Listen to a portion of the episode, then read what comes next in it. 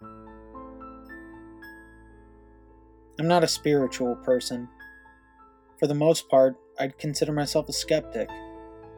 But I've had a few strange experiences that I've never been able to fully explain. And I'm not the only one. There are many people out there who, despite their claims of not believing in the supernatural, have encountered things that they can only describe as spirits or ghosts. Whether or not the stories you're about to hear are proof of the paranormal, I can't say. All I know is that these things happened, and they happened to real people. I'm Michael LaRusso, and this is The Cold Spot. The plan for this is that I will interview someone new for each episode. I'm currently in the process of scheduling interviews for upcoming episodes, but I was eager to get the ball rolling on this thing. So instead of waiting to interview my first subject, I decided to interview someone who I knew would require virtually no scheduling. Myself. I only have a few strange experiences, most of which can be very easily debunked. But this one is a little more complicated. And it dates back about 20 years ago.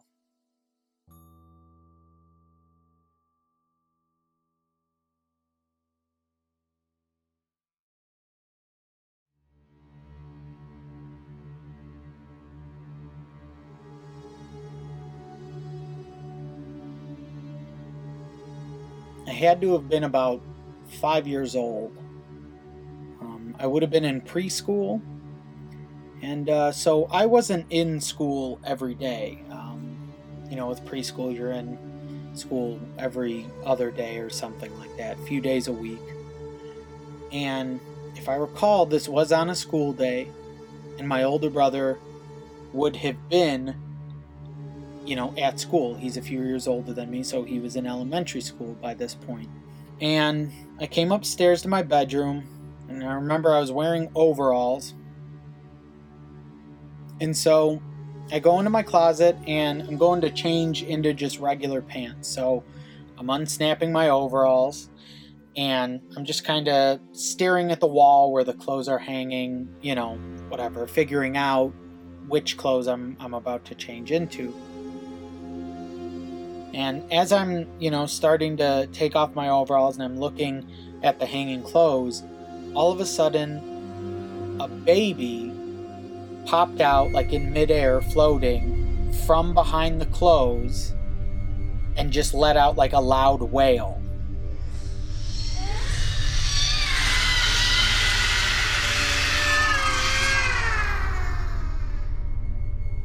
I'm getting like goosebumps while I'm telling this story. This is like a story that has just sat with me my whole life. And so, I freak out and I go running out of my room and down the hallway to my mom's room. And this part's kind of funny because it's seriously like a horror film, especially from the perspective of a 5-year-old. I'm running, and remember, my overalls are unbuckled, so I'm kind of holding them up, and they slip out of my hands and fall around my ankles, and I trip and just fall to the floor like flat on my stomach. And I turn back, expecting this baby just to be following me. So I get up on my feet, I scoop up my overalls, and I go running to my mom's room. And I'm crying and I'm screaming, and I tell her that a baby just jumped out of my closet. So of course, she hugged me and calmed me down and consoled me. Now, there's some explanations I'm sure that you could assign to this. You could say, I'm a kid, it was my imagination. Sure. It was very vivid, so I don't feel like it was. A more logical explanation would be that my older brother was maybe hiding in the closet behind the clothes and just like screamed while sticking out a baby doll from behind the clothes. I, for years, have told myself that's the logical explanation, but as I was prepping to tell this story, I realized that there's a lot of holes in that explanation. One, I'm pretty sure my older brother wasn't home, but I I suppose I could be wrong. But two, if he was home, my mom would have heard him make the loud wailing scream sound. She didn't hear anything except for me crying and running to her room. And three, when my mom walked me to the closet, you'd think she would have found my older brother. And even if he, left the closet and ran downstairs or something, my older brother was always doing things like this to me, and my mom was always taking my side. You'd think she would have just been like, oh, Michael, it was probably Joe. Joe was probably scaring you, and she'd go find Joe and yell at him. She didn't do that, and that's why I'm pretty positive he wasn't even home. So the explanation I've tried to make up for this story kind of falls through. There's two types of kids in this world. Kids who sleep with the closet door open and kids who sleep with the closet door closed. The kids who sleep with the closet door open, they want to see the monster coming so they can be prepared. The kids who sleep with the closet door closed, they want to pretend the monster's not there. To this day, since that experience, I still sleep with my closet door closed.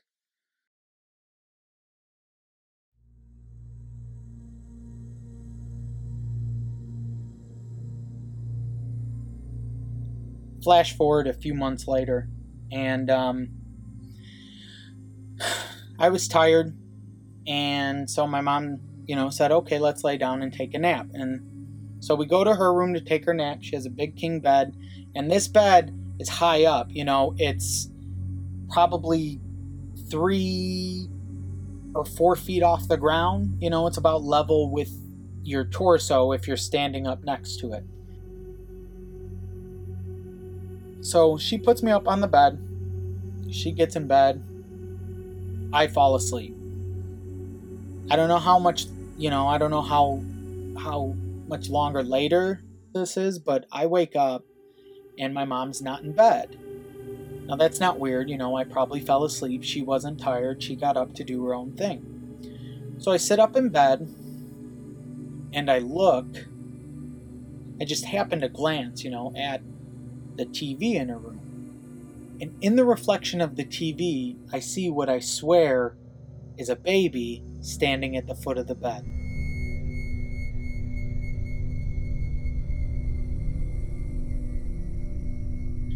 The baby's standing at the foot of the bed. Now, first I'm just thinking I'm seeing things. But then I see the image of this baby move. Bad goosebumps. I don't tell these stories often. You don't realize how much of an effect they have on you until you're telling it. Okay, so I see in the reflection the baby starts moving.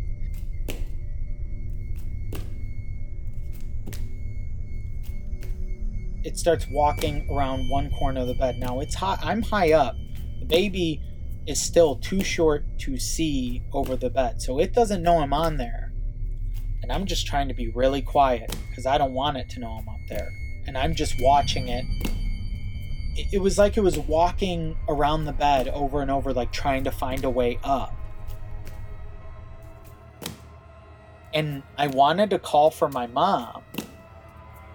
But I was afraid because I didn't want the baby to hear me. I didn't want it to know I was up there. So I just kept my mouth shut. And I just keep seeing this baby. It just keeps walking around the bed. Just keep watching it in the reflection on the TV. And it's just trying to find a way up on the bed. But there's nothing for it to climb up on. There's no steps or anything like that. And after a while of watching this thing and knowing that I can't call for my mom, I did the only thing that I could think of to do, and I just put my face in the pillow and I just went to sleep.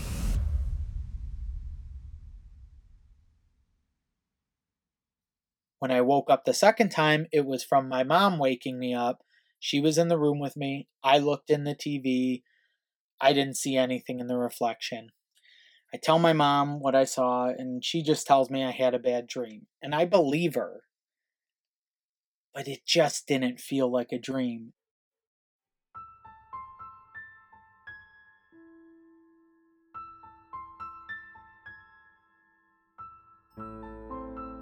And even when I think of it now, it doesn't feel like a dream. It feels like a memory. I feel like I should have forgotten it by now if it were just a dream.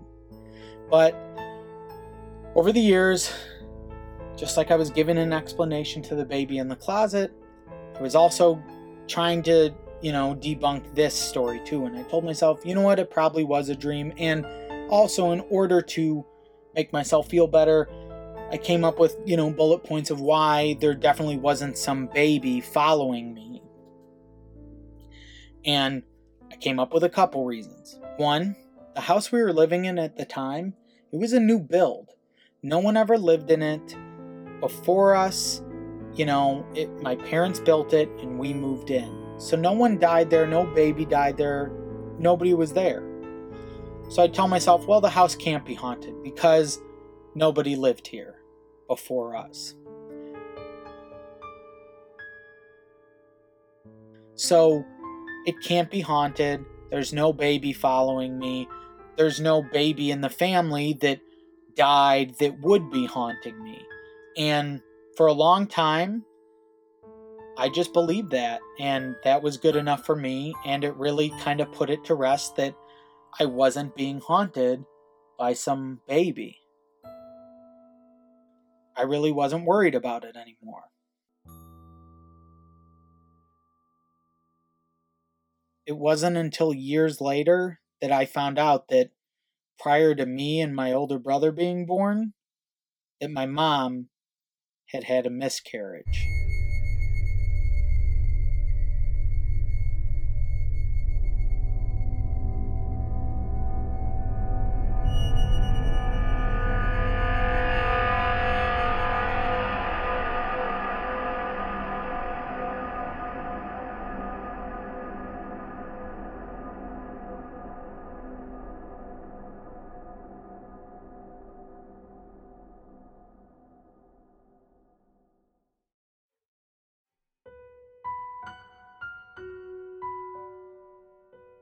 Now that I've shared one of my stories, it's your turn. For all future episodes, I would love to have a segment where I play voicemail messages from you, my listeners, about strange experiences of your own. If you have a weird and unexplainable story that you would like to share, you can call the podcast and leave a voice message that I may play on a future episode. I have a voicemail set up, and you can call it at 630-447-0149. After the beep, you will be given 3 minutes to tell your story. If that's not enough time and you get cut off before you're able to finish, feel free to call back to conclude your anecdote. But please try and refrain from calling back too many times, as I would like to try and keep that segment within a 6-minute time frame. I know you have some amazing stories of your own, and I can't wait to hear them. So once again, in case you missed it, that number is 630-447-0149. The Cold Spot is produced by me, Michael LaRusso. The podcast will return with a new episode in 2 weeks. Until then, you can visit my website at www.thecoldspotpodcast.weebly.com or follow me on Twitter at Cold Spot Podcast. Thanks for listening.